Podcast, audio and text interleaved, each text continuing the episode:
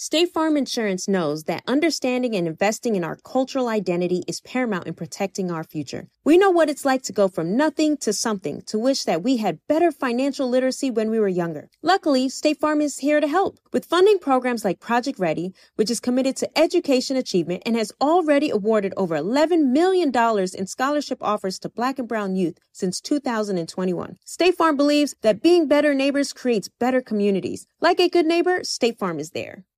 Hey everyone, it's our favorite time of the year here at the Black Effect. We're heading to Atlanta for the 2024 Black Effect Podcast Festival, and we're not going alone. Nissan is back as our partner, and they're continuing their Pitch Your Podcast Lounge at the festival, where you'll have the opportunity to pitch your podcast idea live and share it with the Black Effect team. So get those podcast ideas ready. And remember, you can count on Nissan to dial up the thrill in your adventures, no matter where life takes you. Visit blackeffect.com forward slash podcast festival for more details. Okay, round two. Name something that's not boring. A laundry? Ooh, a book club. Computer solitaire, huh? Ah, oh, sorry, we were looking for Chumba Casino. That's right. ChumbaCasino.com has over 100 casino style games. Join today and play for free for your chance to redeem some serious prizes. ChumbaCasino.com. No purchase necessary. Full prohibited by law. 18 plus terms and conditions apply. See website for details. Yep, yep, Geto Boys is back and reloaded. All in your mind. yeah, now deep throated. This is for the streets, the real, the railroaded, the disenfranchised, the truth, the scapegoated. And they know it, we speak the truth, so they quote it. Cause we wrote it. The north, south, the east coast is the GB knocking for keeping your head bobbing. It ain't no stopping. And once the beat drops in, violence, the system is so corrupt. They throw the rock out their hands and then blame it on us. It's GB, don't get it twisted. On code and we ain't dancing for no buttermilk biscuits. It's Willie D, y'all. Scarface is in the building. Collectively, we are the Geto Boys. Reloaded. Reloaded with another episode of information and instructions to help you navigate through this wild, crazy, beautiful world. In the studio, McKinley Phipps, aka Mac. What's happening? What's happening with y'all? Man, welcome back. Man. I want Man, sing thank the you, song. thank welcome man. back. Welcome, Welcome back. welcome back. Welcome To the, back. to the same old place that you laughed about. You know what I'm talking about? Yeah, and the that's- that's dreams old. have all was a little changed kid since we've come around. Oh, welcome and I don't know Kyler. the rest of the words, but we hung around. right. right. Who would thought they need you? Yeah. Right here, here's where we need you. Yeah. Well, they I tease him a remember lot because we got him on the spot. Welcome back. Wasn't that your boy that played Coach Beautiful. Chiefs on Cooley Yeah, High? that was Wasn't uh, Freddie Boom Boom Washington. yeah. Mac, man. man, it's good to see you, man. Thank you, bro. Man, you boy, you're a hell of a fighter, y'all. man. You're you're a true, you're a true definition of survivor. Man, Ooh, let, let's let's let's take it all the way back. Let's go back to Third Ward, New Orleans. All right. How was that like growing up in Third Ward? I mean, um, actually, my neighborhood was was it was it was nice, man. It, until '86 came, and we That's all know dope. what happened in '86. that dope. Yeah. I mean, you know, before then, you know, me and my childhood partners, like my uh, manager Russell, there, we all played and we had fun. I really didn't know we was poor until I started seeing rich people. You know what I mean? So until then, I just thought that this is where you know the way things were. But once '86, you know, hit, man, it was it was a hell of a blow to the community. I'm Right. sure. Right. And how did it affect you and your family personally? Uh, well, you know, of course, I think with every family you have, um, you know, drugs affected them in different ways. With my family, luckily, you know, unfortunately, knock on wood, we didn't have any junkies or any, you know, any, anybody in my immediate family because my parents, and, and my, my, parents got the six total kids. opposite. Like we we And, had uh, dope fiends in our family. right, and and and I I had cousins and you know uncles and people like that. Yeah. You know, that was affected, like you know, either using, selling. But as far as in the immediate household, Oh yeah, yeah. You know, we didn't have any um any junkies or anything. a like couple of my uncles got on it, and and and you know, thirty five years later, I, I feel hella bad about that. right. You know, I I, I can imagine because it had it had a, a terror. I watched it, man. I, I literally watched Oh, our I neighborhood change like overnight, like literally, like people I respected all of Mhm. a sudden became like the the junkie and the person who Right. was. It was almost like it made the kids grown ups and the grown ups kids. Because now Mr. Right. So and so who is walking through the neighborhood Yeah. you respect, now he's coming to get that stuff from this little kid. And will give his give the little kid his old lady. right. And, and, and Wow. it changed For hit. It was once said by a man who couldn't quit. Right. Dope man, please can I have another hit? Man, and that's crazy because I think the weirdest thing I saw, I, I remember seeing is a friend of mine went to go make a sale, and when he came back, he he he told me, "Man, you ain't gonna believe this." I said, "What's up?" He told me it was one of our teachers was the person who he was going uh, God dog. sell it to, and I would never forget that. That that kind of you know just made me put things in perspective a little differently. So how do you get your mind wrapped around a better life? And how do you go about doing that? I mean, I think it, it as far as individually you- or yeah, how did you- I? Well, I, I found hip hop, man, at about seven years old, and, and it was my way out. Like I, in my mind, I think I made it up at. I wrote my first rhyme at seven, but I think about eight years old, I made up my mind that this is what I wanted to do for the rest of my life, and I didn't. I, I kind of that is I think was my anti-drug. It was that thing that kept me away from.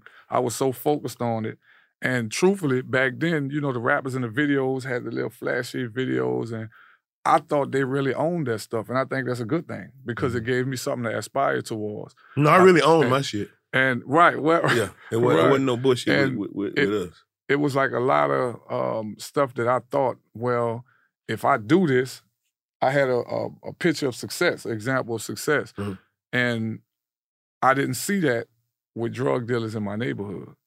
I mean, the drug dealer in my neighborhood lived next door. So in my mind, it was like, yeah, people saying he got money, but he live in his house next door, and I know we Mhm. only paying four hundred dollars rent. So Right. I didn't, I didn't meet a drug dealer who and, was and ho- pushing you're weight. how old when you're thinking like this? Uh, about eight or nine. Right. and it right. was like, well, I I didn't I I can't in hindsight I'm giving you what I feel, but as a kid it was like he don't look like he got no money.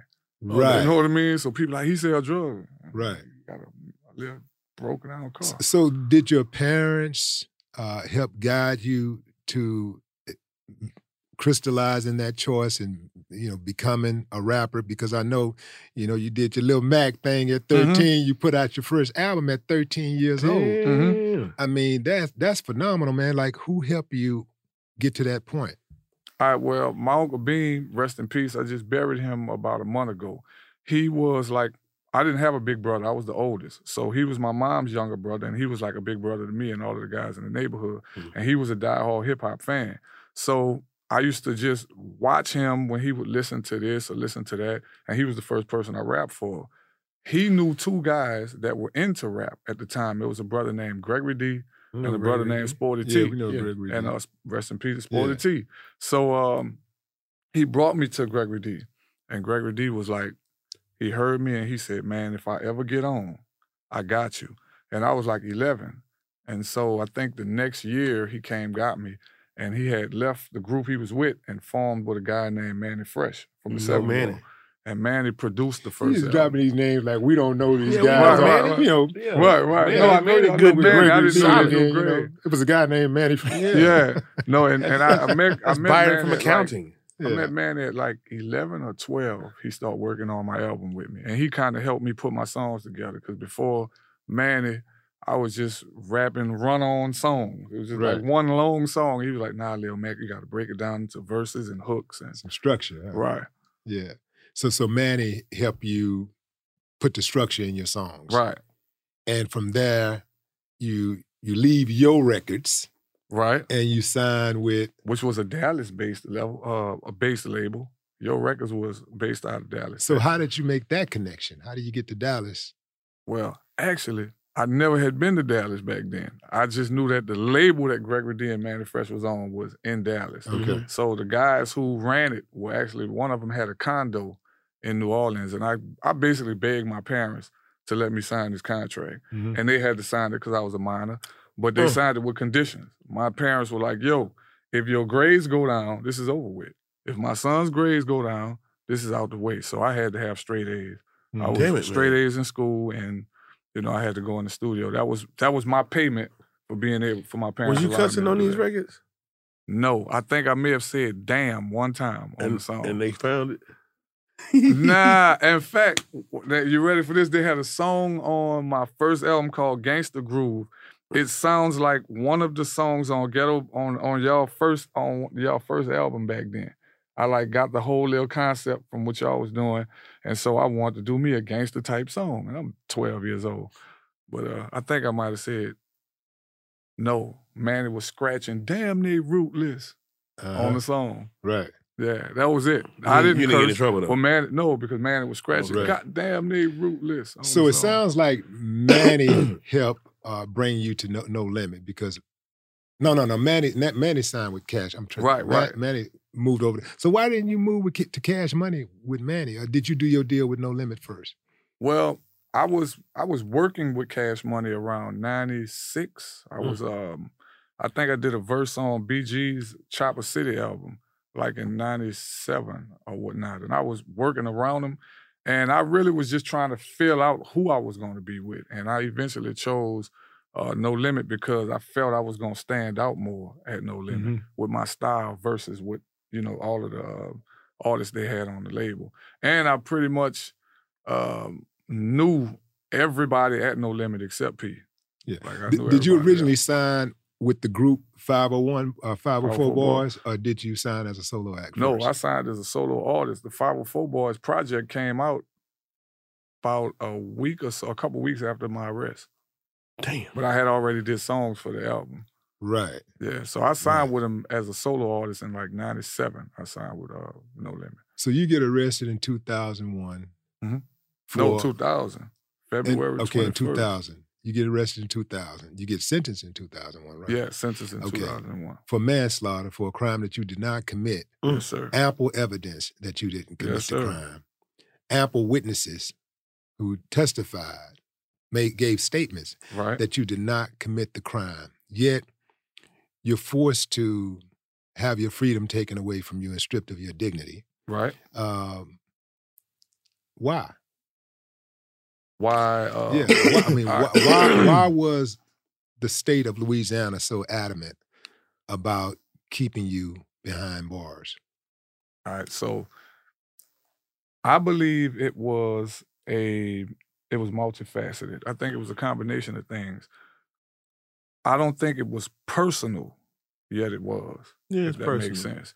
If, it you, was if like you got people that's that's testifying for you and writing the judge letters and right, and saying and somebody even came clean and said that he did it, right, correct? right, And they still kept you behind bars? right, Nah, man, that's personal. right, right. That's why I said it was personal, Yeah. yet not. I mean, it wasn't personal, yet it was. And and I think what happened was this. I think it was a situation where it was a perfect storm. I got caught in a um, I got caught in a bind at the right time.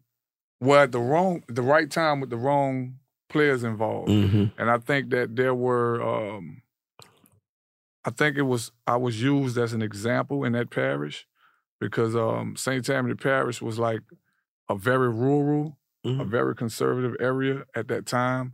And um, in fact, David Duke was um, Oh, Lord was the, the chairman, I think, of their Republican committee at the time. a- At the time of my arrest. When when was he the governor of, of uh, Louisiana? Oh, he never won. He ran. He for governor. ran for Yeah. governor. Okay. Um, and I and I like to get my facts right. So I do know that he was was it the chairman of the committee or yeah, I think he was the chairman of the Republican committee at the time Uh-huh. of my arrest. And it was very conser- a very conservative area, which is, you know, I'm you know, that's neither here nor there. But I think at the time when they investigated, I believe that they moved too fast without all of the facts. So once you move because you felt you had this figure that was going to bring media attention and um, all of this stuff involved, you moved on it without investigating. And I think one of the issues I have a problem with dealing with African Americans, particularly um, those of us that have a little notoriety, is I think that they be hell bent on um, they arrest before they investigate instead of investigating and then arresting. So I think they arrested me before they had all their facts in order. And then what you do is put yourself in a position to try to create facts to line up against this person that you have in custody. I don't know if if that's a um, if that answers your question. So so that's the not personal side. What's the personal side? The personal side is there could have been an agenda at that time against No Limit. Yeah, that's what it was. That's You exactly what it was because they, they- they- the thing is this: like every independent black record, black owned record label, had, uh, we- we had a we we've always been fighting, you know, law enforcement. Right. You know, uh, uh, uh, and if you ask me, it's it's, it's just jealousy.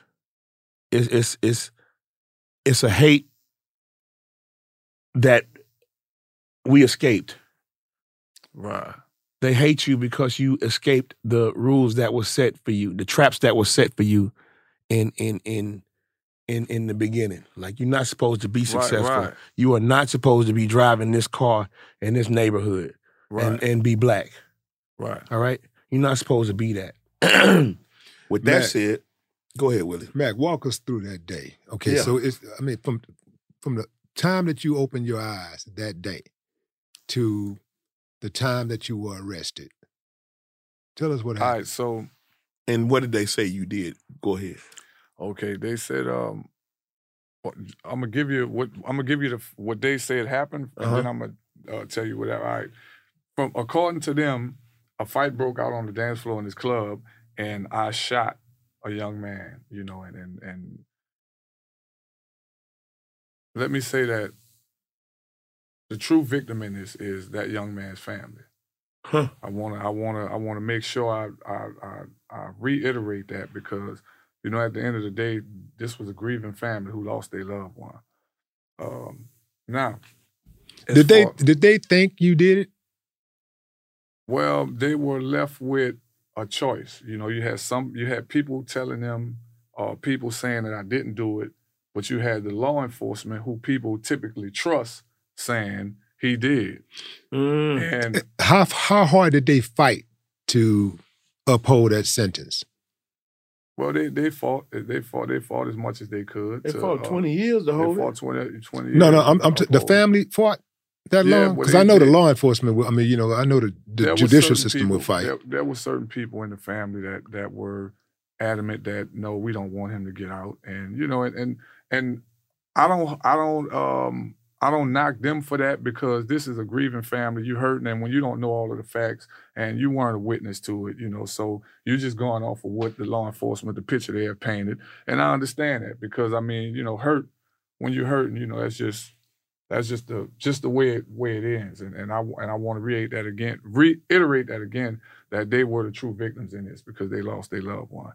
Now, as far as me, I woke up that morning. We had just came back from um, I think I had a few shows in Mississippi and and Las Vegas. I came home. My mom told me that she had this event she wanted me to go to out there in Slidell. So we go, we get there. It wasn't really particularly my type of place. It was kind of a small club, smaller club, and um, she wanted me to hear a few of the artists that were performing because at the time, me and my mom had started. Me, my mom, my business partner, we had started um, our own label. So she had a few guys she wanted to hear, and uh, we we sat in there for a while. And sometime around after midnight, a fight broke out between some a young man that was in there and some of the people who was with me. And I was standing talking to a young lady, two young ladies, and their and, and a guy, and I was like signing autographs, taking pictures, and I noticed some of them. I noticed one of my uh, partners like standing in the middle of a, a shoving match, and when I took a step towards it to see what was going on, I heard a gunshot.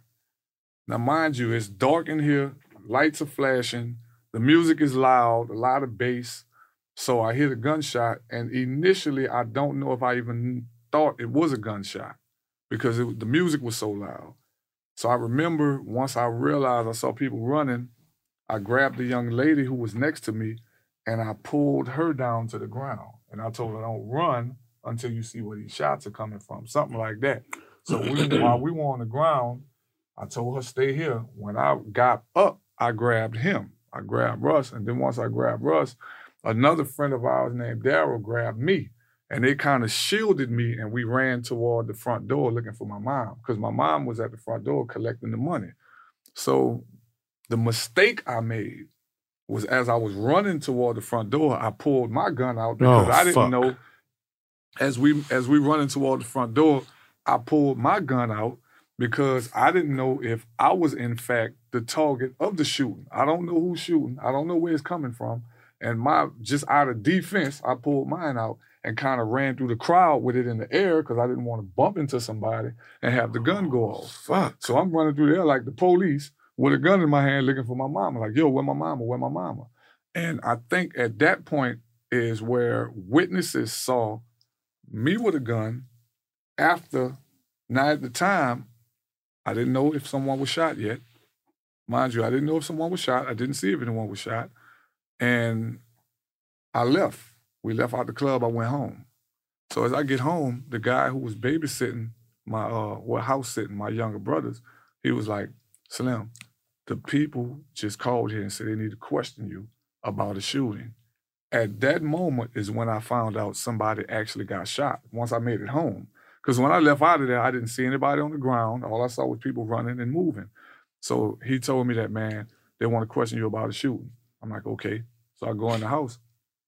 And um, it wasn't but a couple minutes later, police had surrounded my my my whole house, man. They're coming from the backyard, from the front, they didn't block the streets off. And um, That gun that you had had not been fired. never been fired. So what the fuck are they fucking with you for? Okay. Go so ahead. I'm- I'm- I'm just excuse- thinking now. No face. That's, a, that's, a, that's a good point. That's a good point. Their excuse in court was because I gave them this gun. They tested it. They tested my hands. The gunpowder test came up missing. Like we couldn't. Oh they- yeah. Yeah. They, they oh man, suddenly don't you just love it? they couldn't remember what a gunpowder test was. we don't. They don't know what that's at. So we never got a chance to get that. And here's a situation where the actual accused is asking for the gunpowder test. Normally, you know, the accused is, I don't want you to get the gunpowder test. I'm trying to find it because I'm feeling like it's going to Exonerate you, right. So we couldn't find a gunpowder test. They tested all my guns. They established in court that they were not fired. They established that part. But So how you? Okay, they- I'm just. this the theory they gave to the jury. They said that they found another gun case at my house to an alleged missing gun. They created this idea of a missing gun for the jury. And they said I had enough time in between Slidell, Louisiana, and Baton Rouge, which is about 45 minutes. They say I had enough time to get rid of a weapon. So they never found a weapon. They just said that I had enough time to get rid of a weapon. And So they you got- the theory. Let me ask you a question. So you get rid of a weapon that you was holding up, Right. and clearly they saw that weapon that you Yes. was holding up, And I gave it to them. and you gave it to him. Right. Right, right. And oh, they had cameras in the club that came up missing too. Oh yeah, Yeah. Yeah. They Sweet. had, you know, they had all of that yeah. stuff. That, that that was personal, man. They just wanted to get you, So- and then and, yeah, and so for the them to keep you in jail for twenty years behind some shit you didn't do. Right. And That, that's just treachery, man. And what was what was even crazier was their expert witness, their so-called expert witness, Mhm. got on the stand and said, and I quote, um, "We don't use what is the name of gunpowder test? Paraffin test, I think, or something like that. They call them. They said we don't use them in Louisiana. They're unreliable." He actually said this in court that we don't use gunpowder tests in Louisiana because they're unreliable. And I wonder how that would sound to the hundreds or even thousands of guys that they have convicted using gunpowder tests, residue tests. Mhm. But um, he they actually said that in court because I guess they wanted to cover up for the fact or for the idea that we would have found the gunpowder test. They once already established that that's unreliable. The guy who came forward came forward 10 days after my arrest Wow. and he told him that look i'm the one who did it and here's why this was my my aunt's boyfriend at the time my aunt's aunt's fiance at the time and they got kids together but um you know he came forward on his own just really feeling guilt because a person that he considered his nephew was sitting in jail for something that he, He pulled up. he pulled, you know, that that happened with him. Yeah. You know, and he told him what happened, and they basically told him that they got who they wanted. They just let him. They let him go. They got who they wanted. Yeah. So Willie. did, did they That's ever? they- yeah. They Did got they, who they wanted. and they told that to my dad too. They said we got. did who- they ever come after him? I believe he went to uh, court. I think they charged him with something like they charged him with accessory after the fact, basically. Basically, don't be trying to help this Yeah. motherfucking nigga get out of jail. You know, so this a ta- we're gonna tax you for trying to help him get out of jail. Basically, That's what that's about. So, what's the prosecutor's name the prosecutor at the time, at the time? um, Bruce Daring was the prosecutor at the time, And I'm sure there's been several prosecutors since then. But h- h- how many Nah, DAs? they gonna keep how voting many, him how in, many voting DAs him in. That, that have been in, been on this case? On how your many case, DAs? Yeah. one. just one. He's and he's What's his name? he's now a convicted felon. Oh, good for him. Yeah, he's uh he just got out the feds. He got an early release because of COVID. But what was he convicted for? He was convicted for wiretap and fraud and, and all kind of stuff like that. The Right. sheriff is has has got gotten convicted as of a couple weeks ago. Good for him. Yeah, the, Uh-huh. sheriff, the same sheriff that was on Oh, on good my for him. case, uh, he got convicted as well. And I'm sure that some of those investigators have probably done some dirty stuff too. Probably so. Probably went to jail. Yeah, and Yeah, the yeah. sheriff is has been convicted of some wild stuff, man, like like rape and pornography Yeah. and stuff like that. Oh, good for him. Seeing our communities grow and thrive is something we care deeply about here at Black Tech Green Money. State Farm Insurance also cares about the growth of black communities. They're actively investing in programs and initiatives that help provide financial literacy, give early career advice, and grow black owned businesses, thus leading to generational wealth, which helps protect the future of our communities. We want to build a future that we all can be proud of. State Farm understands that representation alone doesn't equate to authenticity. It also requires active sponsorship of programs like the AXO, a year long program that recognizes and rewards high school students for their academic and cultural achievements, along with funding programs like Project Ready, a national urban league program committed to educational achievement of black and brown youth that has awarded over $11 million in scholarship offers to date. State Farm believes that being better neighbors creates better communities and can have a long lasting impact. Like a good neighbor, State Farm is there. Hey, everybody, this is Cari Champion, and I'm here to announce that the 2024 Black Effect Podcast Festival is headed to Atlanta's very own Pullman Yards on April 27th. Last year was incredible, and this year will be even more thrilling, especially with Nissan coming back along for the ride. Nissan is returning with some empowering activations to support Black excellence in the STEAM fields. Have a podcast idea you've been eager to share with the culture? Well, Nissan is back with your Pitch Your Podcast Lounge. You'll have the chance to record your podcast idea and have it shared with the Black Effect Podcast Network team. But that's not all. Nissan is taking the stage to spotlight some of the HBCU scholars from their own Thrill of Possibility Summit. Nissan's action packed weekend of community building, mentorship, and professional development for HBCU scholars pursuing professions in STEAM. The Black Effect Podcast Festival is the event you want to be at. You don't want to miss it because no matter where life takes you, Nissan will dial up the thrill in your adventures. Visit blackeffect.com slash podcast festival for more details. Hey guys, it is Ryan. I'm not sure if you know this about me, but I'm a bit of a fun fanatic when I can. I like to work, but I like fun too. It's a thing. And now the truth is out there. I can tell you about my favorite place to have fun Chumba Casino. They have hundreds of social casino style games to choose from, with new games released each week. You can play for free anytime, anywhere. And each day brings a new chance to collect daily bonuses. So join me in the fun. Sign up now at chumbacasino.com. No purchase necessary. Group. Void prohibited by law. See terms and conditions. 18 plus.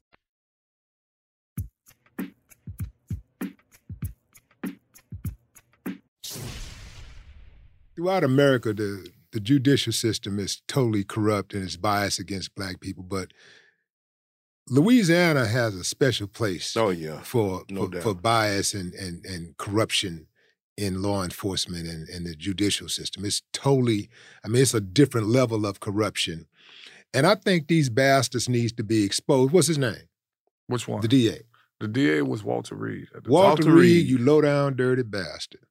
You know, you, people got to know, man. No, no, Yeah. people serious. Nah, you're right. People got to know, bro, because this this is not right, man. What they destroy people's lives, and they don't even get punished for it, man. Like it, it's no, there's no like retribution for them. Uh, and a lot of times when they get caught with the hand in the cookie jar, they won't even apologize. They They'll just keep won't. it going. You bring let okay, let's say this would be the honorable thing to do. Let's say I'm a DA, and uh, and you know I want to get this guy because I think he did it. Once I receive evidence that says otherwise, the honorable thing to do, the respectable thing to do, the thing to do that would help uh, keep or maintain uh, confidence in the judicial system would be for me to let this guy go. Because I'm trying to keep the streets safe. I mean, as a prosecutor, your number one job is public safety. Right. That is your number one job. How in the hell is it public safety convicting innocent people and, and, putting them in jail? Right.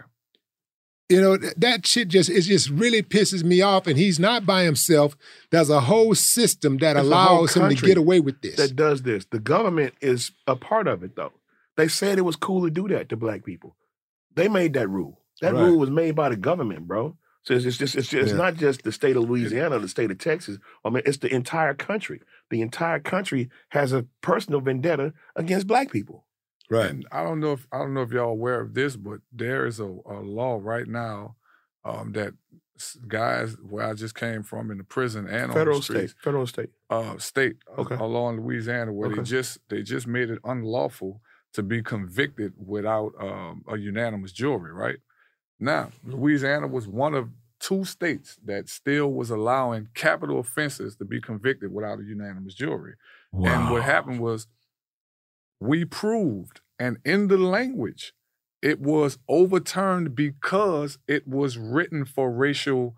Uh, Wow. With racial uh, intentions at the Mhm. time, and they proved this. Yet they don't want to make it retroactive.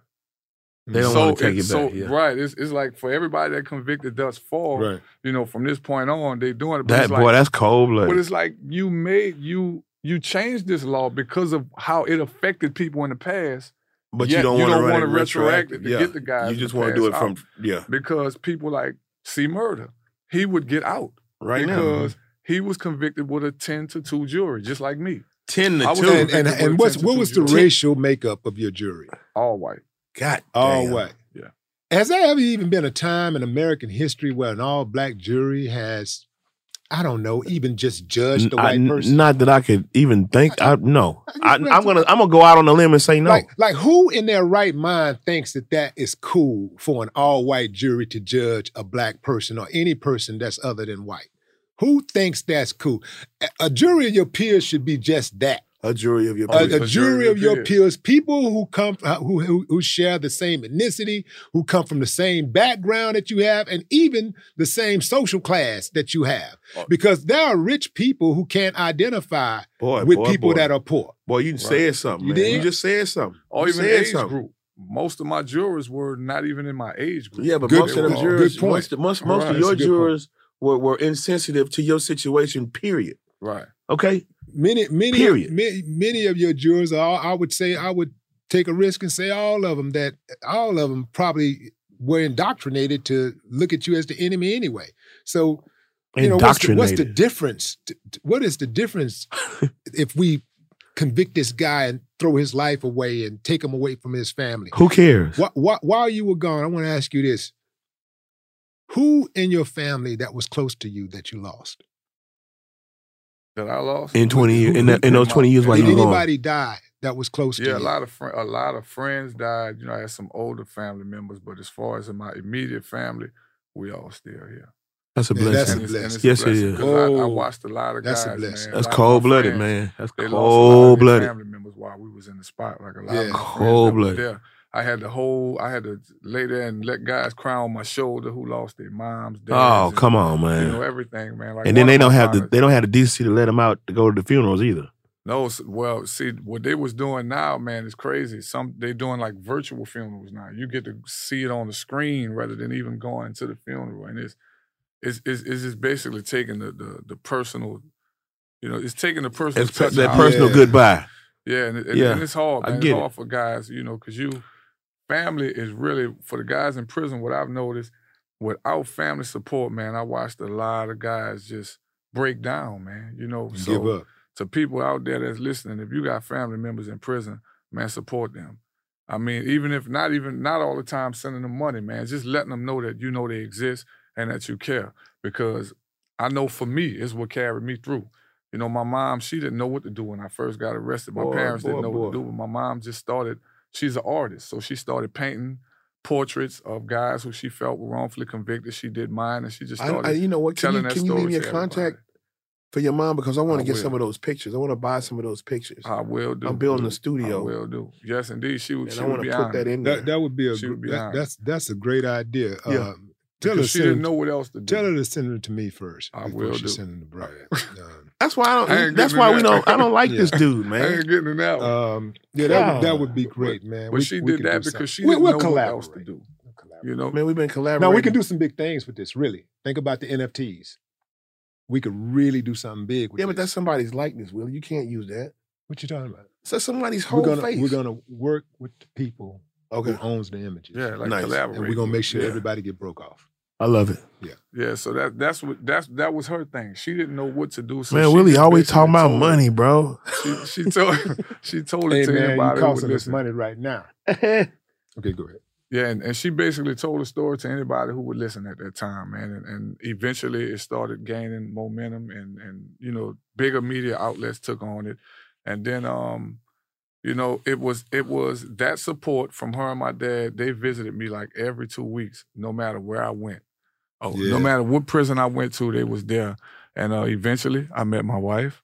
She Yeah. came about nine years ago, and we've been rocking like that ever since. And my brothers and sisters, my siblings, and all of them, they all just with my friends. We, I had a lot of support. There's a lot of people that that assisted me in carrying my head up the way I did. Yeah. You know, because I think if I would have been alone, I don't know if I'd have been able to handle it by myself. Man, they gave you something for nothing, bro. You ain't did shit. Let, And they, pa- they they own it. pause for the cause of just saluting everybody that supported you. Bro. Yes, indeed. your, your, fa- your family. everybody, I'm gonna tell you something, man. You were very, very fortunate to not lose any like immediate Right. family members. For 20 years, that's a long time. I know. You know, were there at any point? I know you had a lot of support, but at any point, did you think about giving up? No, I couldn't. I'm gonna be honest with you, I couldn't. I mean, from the moment, and and and, and I don't say this in a cliche sense. Well, I'm I'm I'm I'm telling you the real. Like you know, I went from the moment I was in there, I was like, yo, I gotta get out of here.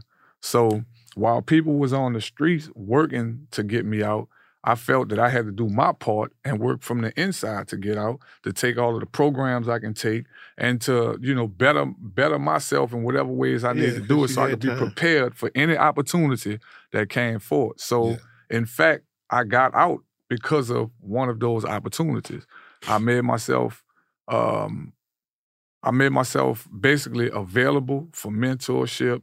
I, I did a lot of service, community service in uh, prison, and I just was a part of anything that was helping others. And as a result, when it was um, the opportunity to get clemency and parole came up, I was given it. So I, I knew the whole time that I was there that I was gonna get out. I believed I was gonna get out every year. Like I was like, I'm gonna get out this year. This is gonna be the year. So your conviction wasn't overturned. You just No. paroled. Yeah, no, yeah. yeah. Oh on god parole. damn. No. So, so Are you serious? Yeah, I'm on parole. Come on, man. In fact, I had to get permission to be out here in Houston. Well, are you going to pursue like like a monetary settlement in this in situation? Well, what I would first have, what we're first trying to do is get, Get that exonerated convention- because that's that the only way. conviction That's the only way I can get the um, any compensation is if I get exonerated. Okay. Because as of now, I'm still a convicted felon. Boy, I'm that's cold-blooded. um, I'm still, I still have like nine years on parole. Yeah, nine years. And so and so they they have monetary incentives to not parole you. I mean to not you know pardon you, to not exonerate you because if they do, they know you're coming with a lawsuit and they know you got, they're going to have to pay for Right. that. So I mean, you got to have some cold-blooded lawyers and some cold, cold-blooded Uh, no. representation. But I also think that you need to take your fight to the public. The public needs to know because if it's under the table, like we don't know like we can't help you. Like you know, it's like we can you can have your your your your core support and all that stuff, Mm-hmm. but public sentiment goes a long way. Right. And I think your case is one of those cases that could be used as basically like a you know as a as a template, you know, to you know for some type of uh not just not just retribution in terms of mo- uh, monetary, but Right. but also some type of reform. Are you involved in any type of reform? Right. Uh, well, um, there's one of the bills that I'm actually supporting right now is from um, I think is is a, a representative from Louisiana from from my area. He's supporting a bill that gives parole to uh, lifers all across the board because there is no life with parole uh, law in Louisiana. Like when they give you natural life in Louisiana, they mean life. That's it. Yeah, ain't no parole for life. There's no life with parole. They passed a law a couple years ago where they're giving guys who were convicted as juveniles, they're giving them an opportunity to get parole after 25 years. But as far as if you're not, if you weren't convicted as a juvenile, there is no life with parole in Louisiana. It's strictly across the board without parole. Our So- life is what twenty years Um, in Texas. yeah, yeah, I think it's it's twenty years. Yeah, so that's that's something that's indeed that's something I'm uh, supporting. I'm also supporting the bill that um to to retroact the um the uh, ten the ten to two the non unanimous jury. I'm I'm definitely supporting that, and and there's some other things that uh you know I've been discussing with different um politicians in in um in, in New Orleans in particular because I'm not from St. Tammany Parish where my my crime occurred. I'm I'm from New Orleans, but we're trying to get some stuff passed in the state to try to help all of the guys. Correction. Where the crime occurred. Yeah, Not your where crime. where the crime. Good, good point. Where the crime occurred. So I'm definitely um I'm definitely I've definitely been a part of the reform effort. That's what I'll say. Yeah. Because I, I I don't want this to happen to anybody else. And and I see um there I think recently in New York they're trying to they um pushing for a bill to stop song lyrics from being used against you in court. Right. Because the lyrics to my song Murder Murder Kill Kill was actually used against me in court. They um what they the way they used it it was it was slick how the DA uh, did it. He basically said he can't use it as actual evidence because my lawyer was objecting that. So what he did was said he was trying to establish it, um, establish my character, and basically show how this man talks about murder and about killing, and um, that was the grounds it was allowed in court on.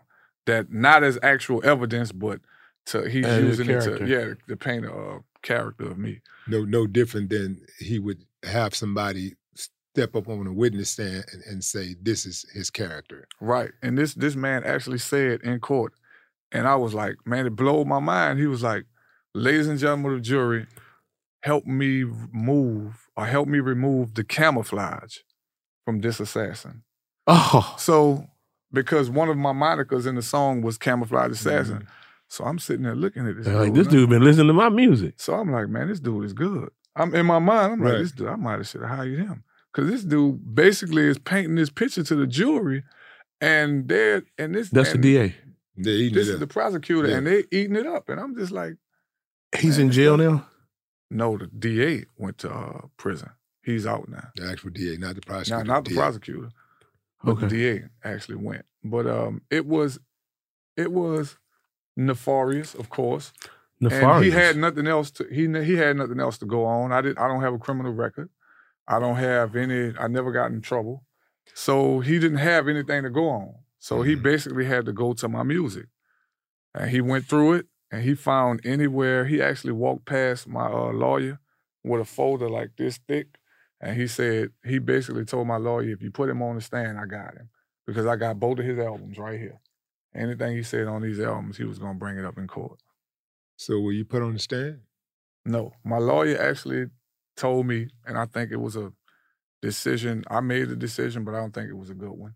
He basically told me that he didn't think I should get on the stand. And he told me his reasons why. And because I was young, I didn't know the law. I took his advice. I'm paying you. I'm I'm expecting you know what you're talking about. so I didn't get on the stand. but I think I should have. Oh, I, but you know, it's that's very, very tricky, and I, you know, most lawyers will tell you do not testify, you know, in your own case. It's very, very tricky. Espe- see, the thing is, is that you don't have the secret sauce. You don't have white tears. Right. See, right. if right. you had white tears, man, shit, you can get on stage. Yeah, I mean, you can get on the stand. I've said stage, but it's pretty much a stage. It's a stage. It's a stage. You can say whatever you want to say, man. Man, look, man. Say, man, no matter what that case is, no matter what the evidence is against, they could have video footage of it and everything. If you white, bro, you can cry, bro, and somebody gonna connect. Somebody in that jury, right. that white jury gonna connect to them white tears, man, because it's something about them white tears. That white tears is evidence of innocence. I I mean, I'm saying, I mean, that's what they Right, right. I I, know, I know exactly where There's you some at. senses or something that- going that- that on, man. that- it's like them, them damn white tears is something else, bro. See, I, I I know exactly where you're at because the way I kind of here's my perception. My perception is I don't think that most people are racist, but I do think that most people are prejudiced. Because I think that most people prejudge.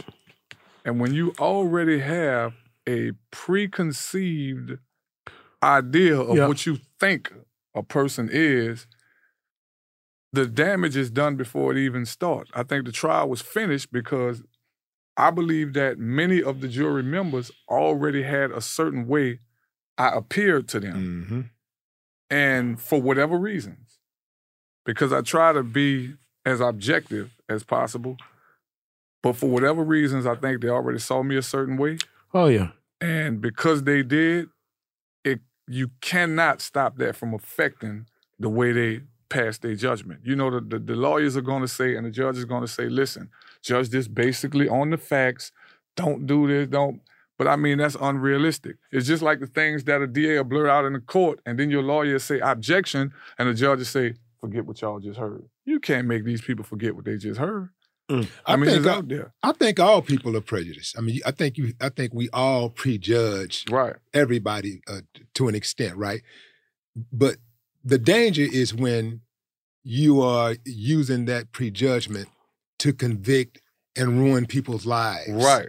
You know, put people in jail, get people killed. Right. That's when it becomes dangerous, and that's when we have to, at at some point, as a human, like like like dig down in, inside of you for that human emotion that tells you Right. to be objective. Right. This is a human being. This p- is a person whose life is going to be affected by the decision that I make.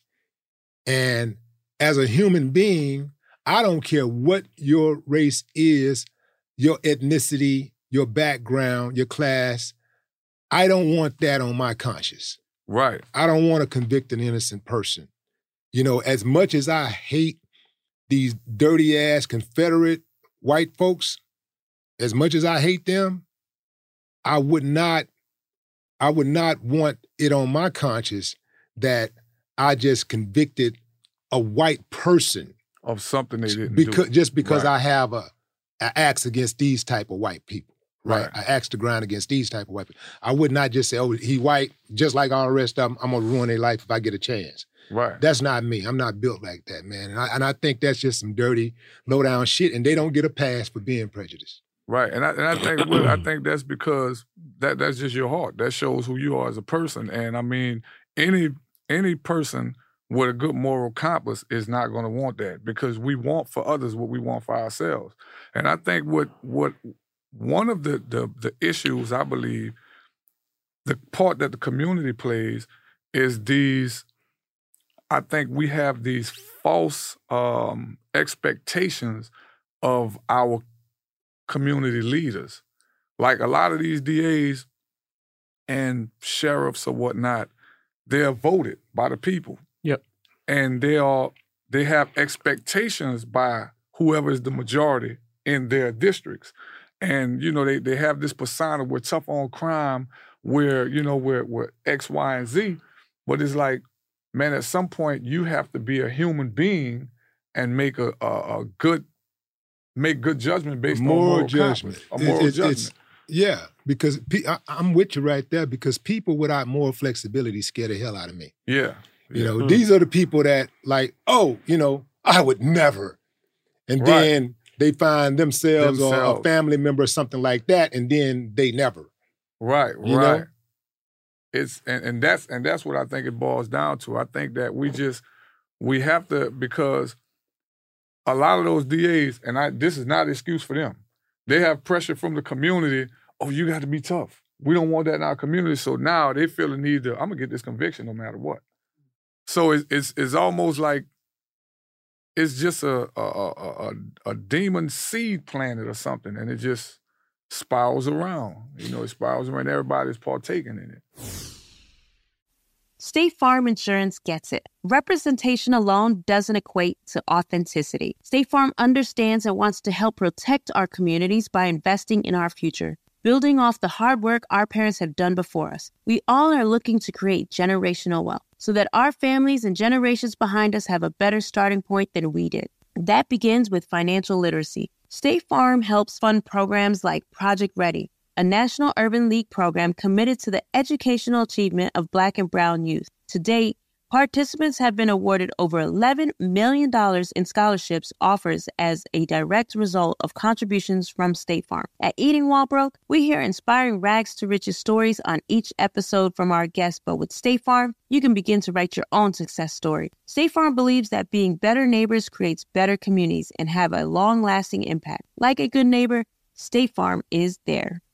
Hey everyone, I am so excited. The Black Effect is live. This April 27th, the 2024 Black Effect Podcast Festival is headed to Atlanta's very own Pullman Yards. Last year was incredible, and this year will be even more thrilling, especially with Nissan coming back along for the ride. Nissan is returning with some empowering activations to support Black excellence in the STEAM fields. Have a podcast idea you've been eager to share with the culture? Well, Nissan is back with a Pitch Your Podcast Lounge. You'll have the chance to record your podcast idea and have it shared with the Black Effect Podcast Network team. But that's not all. Nissan is taking the stage to spotlight some of the HBCU scholars from their own Thrill of Possibility Summit, Nissan's action packed weekend of community building, mentorship, and professional development for HBCU scholars pursuing professions in STEAM. The Black Effect Podcast Festival is the event to be at. You won't want to miss this because no matter where life takes you, Nissan will dial up the thrill of your adventures. Visit blackeffect.com forward slash podcast festival for more details. AT&T connects an ode to podcast. Connect the alarm, change the podcast you stream. Connect the snooze, 10 more minutes to dream. Connect the shower, lather up with the news, sports talk, comedians, or movie reviews. Connect with that three-hour philosophy show. Change the drive into work and traffic so slow. Connect the dishes to voices that glow. Thank you to the geniuses of spoken audio. Connect the stories, change your perspective. Connecting changes everything. AT&T.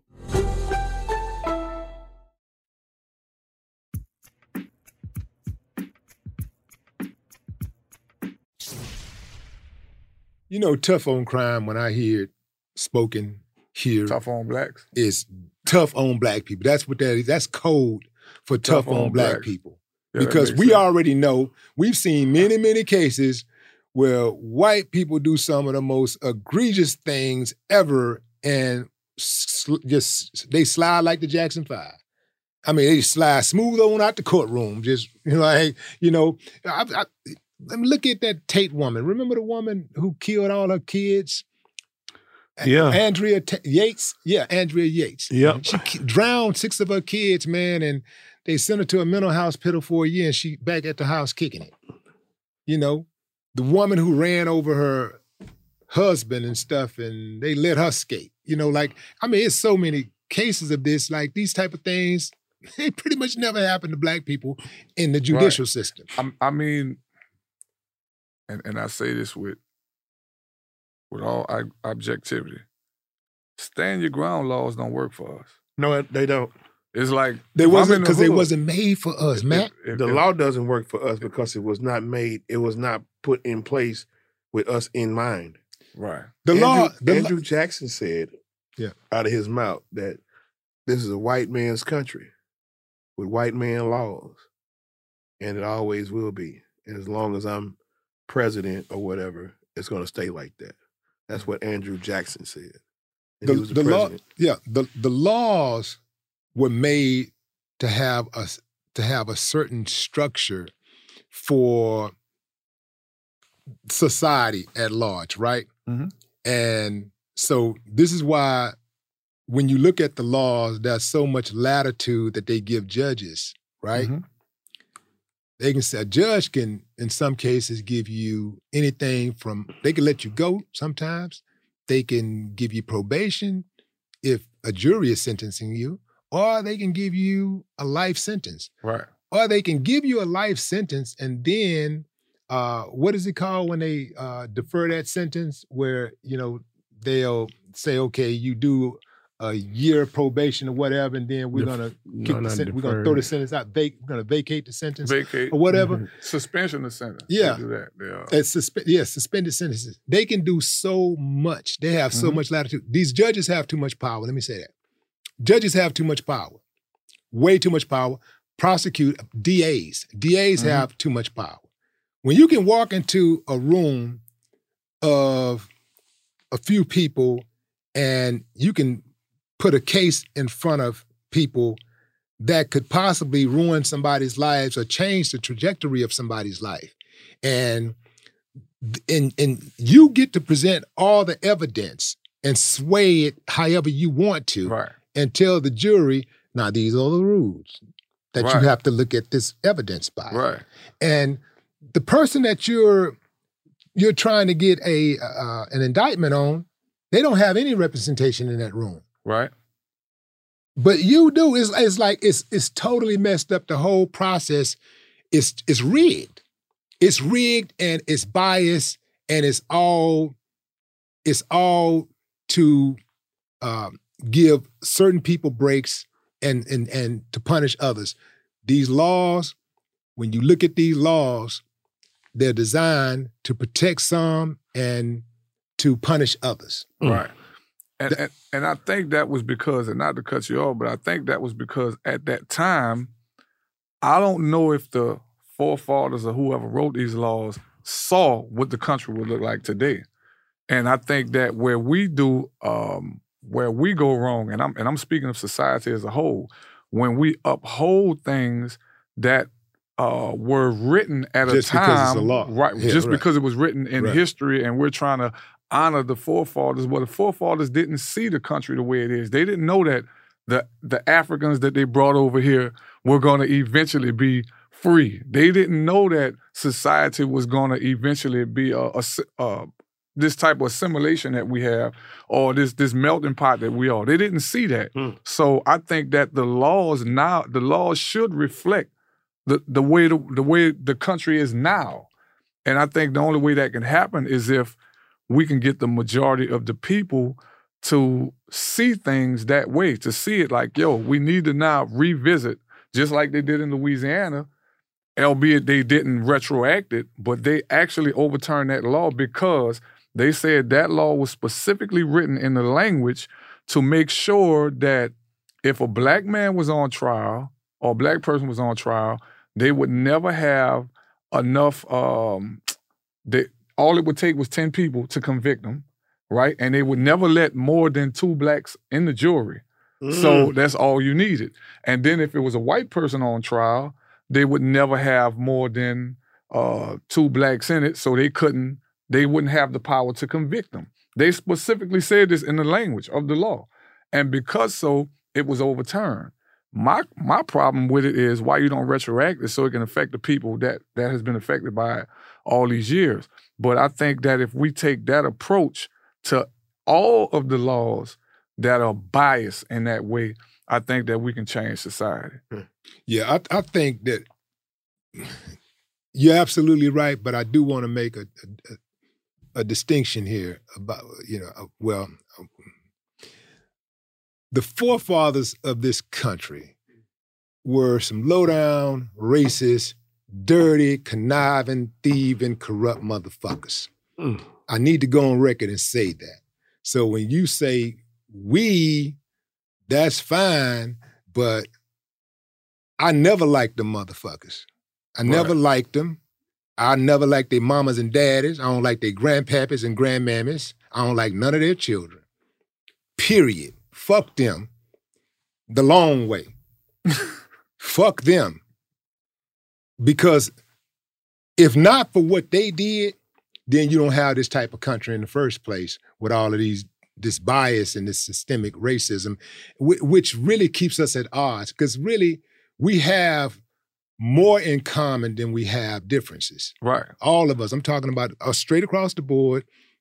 All, all of us, we have more in common than we have differences. Right. But what we wake up every day thinking about this fucking race shit every day.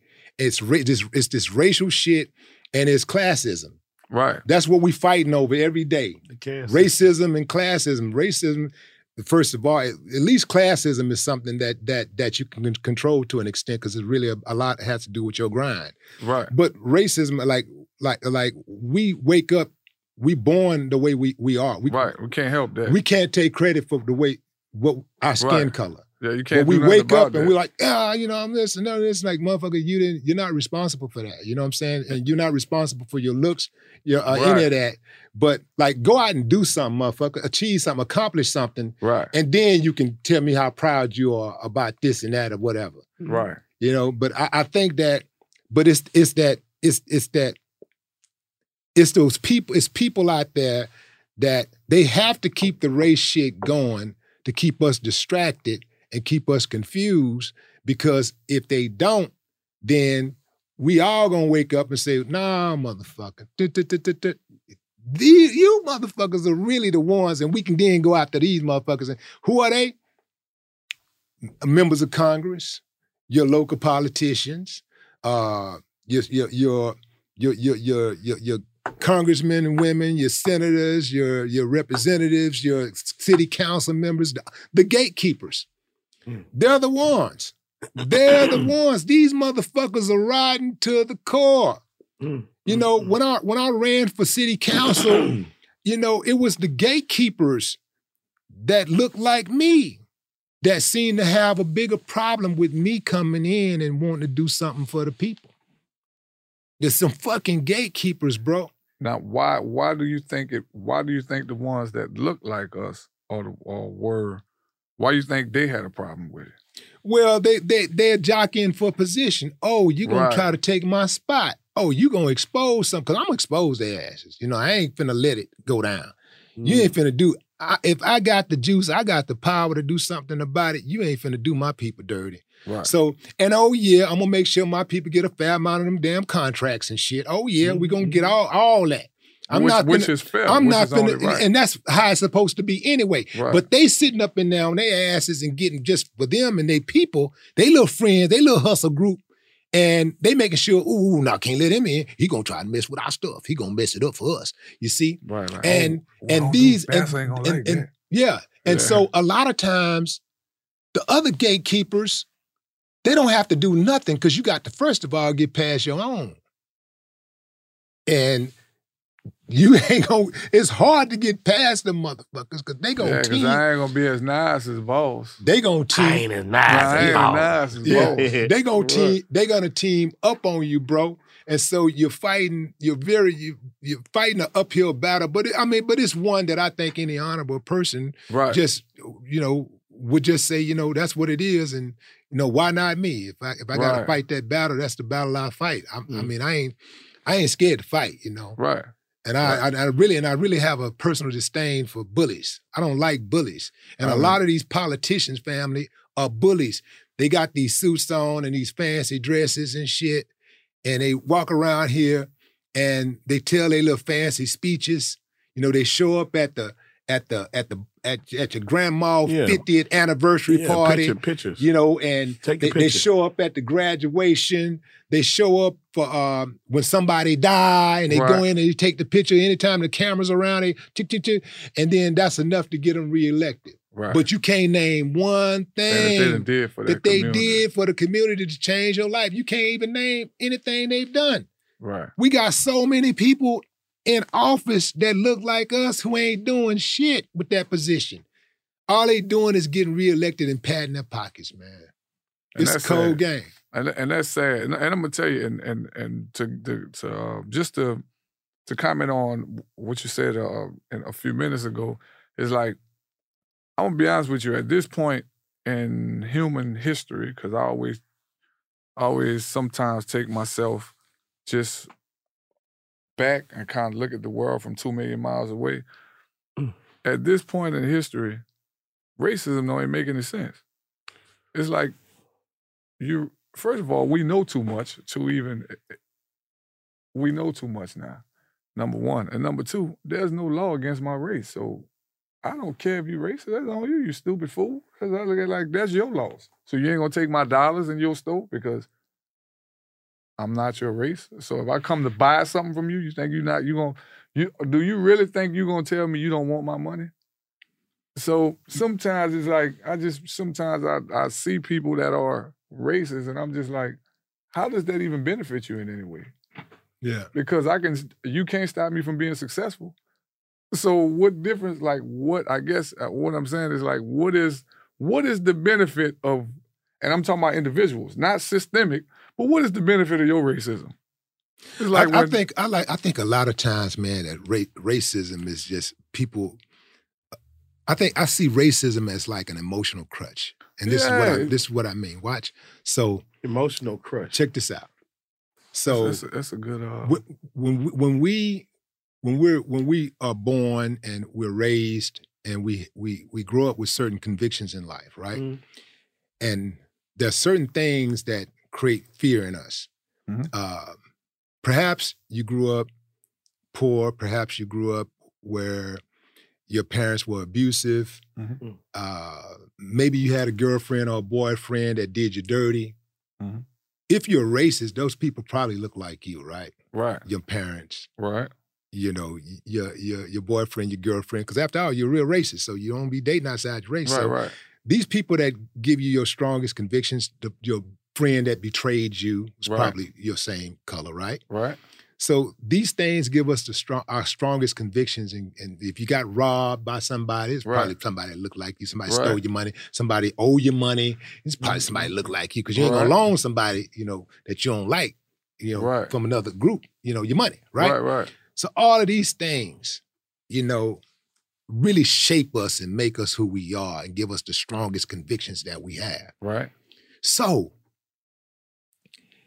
if you are really going to hate an entire group of people just based on their skin color, if you're gonna if you're gonna hate somebody, it really doesn't make sense because the people who look like you Are the probably the ones who did you the dirtiest. Mm. They're probably the ones who hurt you the most. I mean, personally, I'm not saying sitting back like, "Ooh, I don't like them. Ooh, he said this. Ooh, Right. they said this about them." No, I'm talking about people who, Personally who have you have you. personal connections with, personal life mm-hmm. experiences with. Right. The source, the direct source of your pain, your agony, comes from people. your depression. It comes from people. It stems from people who look just like you. Why Right. don't you hate them? Because that's too much like right, motherfucker. That's why you don't. And your ass know that you're gonna run out of people. Right. And, right. and, and you don't want and you don't want to hate them because you want to be around them. You want to be around them, right? Right. So it's just a matter when you start talking about racism. It's just these are motherfuckers who just don't want to get along, don't want to like somebody. It don't got nothing to do with how you who you are as a person, as a Right. human being. It's just that I just don't like motherfuckers. So whatever somebody say negative about you, whatever judgments there are, negative judgments there are, they're gonna eat it up because that's what they want. Right. They want gonna- eat it up. That's why you have people are. that sit around on social media when crimes are committed. They sit around and they wait to find out what the race of the person was before they decide if how they feel about the case, how they're gonna comment Right, on right. that particular case. They'll sit and not not white people ain't the only one do this. all Black people do it. like, say, bro, who- who- what- color you Yeah, was? Asian- You know Everybody. Yeah. everybody does it. They sit around and wait. Let me see what the race of the person is first Before I- before I I decide, to decide, chime yeah. in. Yeah, or how I feel about this. It's, right. It's, it's, it's, when that shouldn't be. it's crazy. It- right? It should go back to what you said initially. If you're a human being, you should be able to objectively uh, empathize with any human being. Right. And most people just don't do that, Willie. I Right. mean, it's unfortunately, it's unfortunate, man. And I, I just, I, I even, I'm, I'm gonna tell you, like, even sitting in prison, I done been in sitting in uh, day rooms in certain prisons where we watching the news, and a brother getting arrested for something. You hear a brother in there like, man, they need to get him a hundred years. Damn. I'm like, damn. I'm like, so when it's somebody else's child, oh, I want him to get a hundred years. But when it's your child, man, have mercy on my baby. Or you. And and oh, or you, man, please have mercy on me. So I, I think that it goes back to we have to start wanting for others what we want for ourselves. I think that's uh-huh. one of the biggest problems that the human being in general have is is just not wanting for others what we want for mm. ourselves. And I think We, if we got a big did that, we'd be problem in in our community with self hate. Yes. You know what I mean? Like we do not want to see us come up. Right. We always got something shitty to say about each other. Right. Well, You some know? of us, some of us do. I mean, I got to put we in it because I'm black too. No, but I'm saying I, I don't. I don't give a fuck about. I don't. But- I don't talk but- about people but- behind their backs yeah, or say but- fucked up but- shit but about we, them. But we is is too general of a statement. It's almost like saying. Well, well, it's I- I can it's say we as- it's as- al- as- it's almost saying. Imagine imagine some woman saying men ain't shit. That's not true. Some men ain't shit. Right. Maybe you can even say most men ain't shit. Many men ain't shit. Okay. But there are some upstanding men out there. No so that's not fair to just say men ain't shit. Right. Okay. That's, it's I'm- almost I'm with like that. generalizing. But us you know. meaning black people are Yeah, against and I- each and I- other and I so understand bad. what he's saying, Some too. of us. I know a few. Yeah, I do too. But I'm Just- just just saying, any- don't- anything that I- I anybody- know, but when you say us, it's a general statement, and I General- ain't generally us. for black people is what I'm saying. Not Willie. Ex- ex- we'll exclude Take me Willie. out. Take we'll me out. exclude Willie. Okay. out, man. I Um, feel it because yeah. I don't. I'm. I'm not either, man. I, I like to see everybody win. I mean, yeah, I'm man. Just just like win one people win. time, y'all. Like like like let us win one time. Right. I- no, I- no, let. No, I don't believe in letting. Ah, fuck that. We gonna win. Just you know, We gonna just- win and we we gonna get- respect the win. Get out the way, or we gonna knock you the fuck out the way. That's how you win. Okay. You know, you Well- don't ask motherfucker to let you win. I ain't letting the motherfucker win nothing. And and and I like I like to see, and and and that's a good point. I'm gonna say it this way. I like to see people win. I do too, man. I do too. like- because when people when I people win, they happy, and when everybody happy, Everybody everything happy. all good. That's Yeah, a, everybody that's happy that's when everybody all happy. good. You know, what, you, you, you know what'll make everybody happy? If Matt came out with a new album. Now, guess what? I got one cooking. Uh, it, it'll it'll be probably early next year. I would say that it'll it'll be released. I'm just getting everything together. I had a lot, bro. I wrote a lot of songs over a lot Mm-hmm. of years, and I'm gonna just say this. I want to state this for the record. When I first heard "Never Seen a Man Cry," I almost threw my whole notepad away. In Wow. 1995, I think Four. 94, my partner N.O. Joe Yeah. came to the city Yeah. called me and my boy Wapman, let us hear it before it came out. Yeah. We heard it. I sat there. We looked at each other in the car, and I said, "Man, why am I rapping, bro?" This- it was that powerful. because I had never heard nobody rap like that. This dude Yeah. sounded like this this guy named Scarface. You know Yeah. him? He was rapping like a preacher delivering a eulogy, and I had never heard that before. So Oh man, that's a whole lot of crazy shit that's that's- going on was in like, my head, bro. man, I was sitting there like That this is that weird. was powerful, huh? So I basically had concluded that he was high and drunk in the middle of a graveyard at two o'clock in the morning when he wrote it. That's what I. That's what I had told Nah, myself. I was uh High and drunk, but no, I was high on pain painkillers. I had broke my fist. oh, okay. And I, I was I, like, I smoked a joint and I drank a Miller, Miller Lite and I took a pain pill and I was high as fuck. And I said, if you let Lord, if you let me come down off this, I ain't gonna never do this shit again. So I wrote. Yeah, you you definitely put us in the room, man. You, you Yeah. definitely put us in the room. Now, Well, beautiful when you, thing when you, is, uh, uh, uh, with, with that being said, like I'm, I'm done. I'm not gonna, I'm not rapping shit no more. anyway, man. that. So Y'all uh, don't have when, to. when you put out the next record, uh, Mhm. Uh, how many are you gonna have? A lot of uh, the your, your old guys from No No Limit on there, and any of the guys from Five Hundred Four Boys. Yeah, so, some of uh, the guys are going to be on there. I'll have some of my my uh, family members, of course, because my all of my brothers and sisters are musicians. Like, Okay. um, sort of like you. I think I heard Yeah. the thing. I got a Uh, whole family my my sister's a singer. One of my sisters a producer. One of my little brothers used to actually play the uh, trombone for Solange. Damn, and man. um, uh, he traveled a lot with her, and my other brother is a saxophone player. Even dope. And my oldest younger brother, because I'm the oldest child, Mm-hmm. he he raps, but he's a, a computer engineer, so he just he just do it for fun.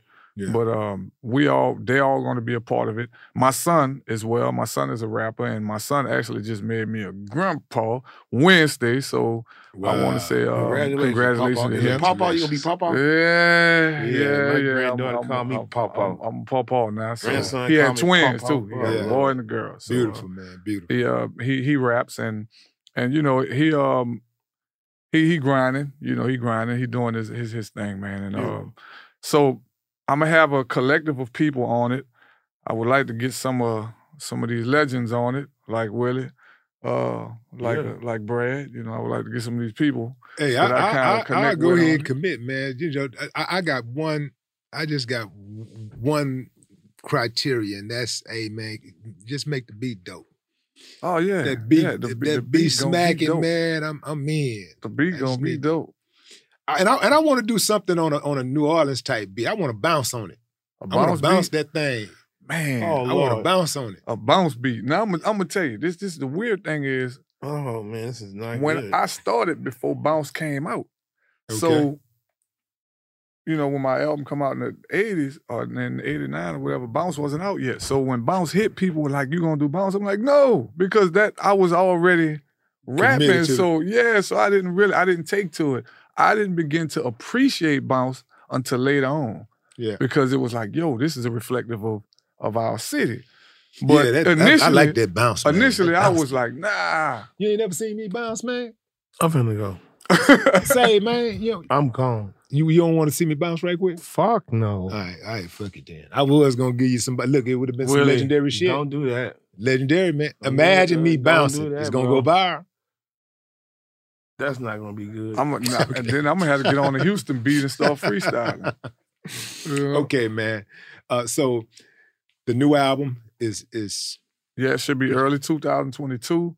It's going to feature a lot of people. Uh, I mean, not a lot of people. It's going to feature select people, and um, I think it's going to be a reflection of maturity because I had I wrote a lot of songs when I was incarcerated, and a lot of people. You know what? Not to cut you off, but I'll make some beats for you, bro. Man, I would be. do honored. not believe that I shit, would, bro. I would be. He, he's been motherfucking telling me that same shit. Nah, No, nah, I'm serious, man. I know you I'll play make, the I'll you make play you, the bass and the guitar. I guitar, play all right? kind of shit, but I'll make you some beats. Now I play the bass and the and the keyboard. Oh, but yeah, I we think gonna I know kill you some play the shit. keyboard too. I'm, uh, Uh, I think I saw you before because I you don't remember y'all don't remember this, but I think I opened up for I opened up at a concert you was in at the Saenger in like ninety five or ninety six in New Orleans. It was you, Big Mike, Keith Murray, and I don't Craig remember Mack. none of that shit. Yeah, and it was Cain and Abel was in it. The little uh, rappers used to be Yeah, rappers. how they, they wasn't doing? called Cain and Abel. They How was they called doing, Double though? Vision at the time. How, they how they good. doing? I talked to one of them the other day. They they not in jail. No, they good. Good, They good. good. You communicated working at all with uh, with like C-Murder. Yeah, well, me and I C know was you're- actually in the same dome. Is that right? Yeah, real? we was we was in the same dome, and, and C was my partner. Who you know we was. Me and C been having a connection, man, since I met him, and so he was one of the few people that I can go uh, vent to because he could relate. We were in damn near identical situations, and then you know we reminisced together about times you know before we got locked up. So we kind of kept each other um, focused. You know what I mean? And Yeah. I, I just I just talked to him about what it was about two days ago. I talked to him, and I always was was was weird, man. As I always felt bad for him because his situation was more serious than mine. Like he's we got identical crimes, but I was convicted of manslaughter. He was convicted of murder, which means he got a life sentence without parole. So I always was, you know, a part of me, and, and honestly, this this is from the heart. A part of me felt, man, I almost felt guilty for leaving him when I left. If that makes sense, I kind of just was. I felt like I was leaving something behind, because this is the homie, and you know, and and and he's a he's such a loyal and genuine dude that you know once once I made it, you know, I got on parole. He just every time he talked to me, he almost like try to remind me that he okay, cause he don't want me to worry. Like he'd be like, "Man, I'm good, bro." He, he always up in good spirits, and I know him. I know sometimes things don't always be all good, but he's never gonna uh, he never want the people he loved to to stress or worry about him. So he always like, man, you- good? Man, I'm so glad to see you out, bro. You know, stuff like that. When's the last time you spoke to Crazy? Crazy. I actually saw Crazy on. He was with us um the other day. Is that right? with- yeah, he was with us the other day. On, yesterday, last night. He was on stage with us last night. Nice. Beautiful. Yeah. But man, we thank you for coming And and, I- I chopping it up it. with us, man. I appreciate it. Well, We, yeah, we really do, man. It's good to see you, man. How can people get in contact with you though? That's important. Um, through Instagram. Uh, wait, y'all are, are the people? Not not us. We gonna get in Oh, contact. all we got right, your phone right. number. Oh, oh, oh. I'm right, talking all about. I'm talking about IG. Oh, Facebook. IG is Mac Phipps official um at gmail.com. Oh no, that's the uh no, that's that's not it. Mac Phipps official is Instagram. Yeah, yeah, my bad. Mac Mac Phipps official. Listen, y'all know for the record, what are people watching? For the record, I don't know nothing about technology. I'm still figuring all of this stuff out. I'm Do, do you have an email address yet? An email Does, address? does he have a business email? Okay, so okay, so Yeah. Instagram. If y'all want to get in touch with Mac, reach out to him on Instagram. Instagram, fam. It's wow, Mac Phipps official. Mac Phipps official. That's the Instagram uh, tag. on Instagram. I'm I'm looking at my uh my people. They're looking at me like uh I, I don't know if I said something right. Man, one more time, man, for for, for your support group, man. oh man, thank you, thank you, thank you. And I like beautiful. to thank them. It's beautiful, man. It's beautiful, and to, and to see that you got, you got your same business partner after all that time, Russell. Oh yeah, you know, still right there riding with you, man. That's, that's beautiful to see. There's something that you just rarely see in life, period. But for somebody to go to the penitentiary and sit out for 20 years and come back, and the whole time his people was riding with him, and then he get get out and they're continuing to ride. That's a beautiful thing, man. Shit, you should, should try to package that and sell it because Right. we got a lot of fake ass people out here, man, and yeah, they don't know what it's like. They don't know even the meaning of, of loyalty. right, right. They have no idea. yeah, right. Well, you know, me and Russ been rocking since what? Since I was eight, nine years old. Yeah. Russ was the bully breaker. They had a Right. bully. Huh. He was gonna break him. that was the bully break. I like it. I like it. Yeah. All right, man. Well, I appreciate you for coming Appreciate out, man. y'all, man. Thank you very much. Ladies and gentlemen, Mac. Uh, yeah. The the, the soul survivor, true survivor, man. Yeah, I gotta give it up, give it up, and give it up for Brad and Willie. give it up for them too, Man, man. don't 'cause give this- it this up for dope. us. This is dope. This episode was produced by A King and brought to you by The Black Effect Podcast Network and iHeartRadio.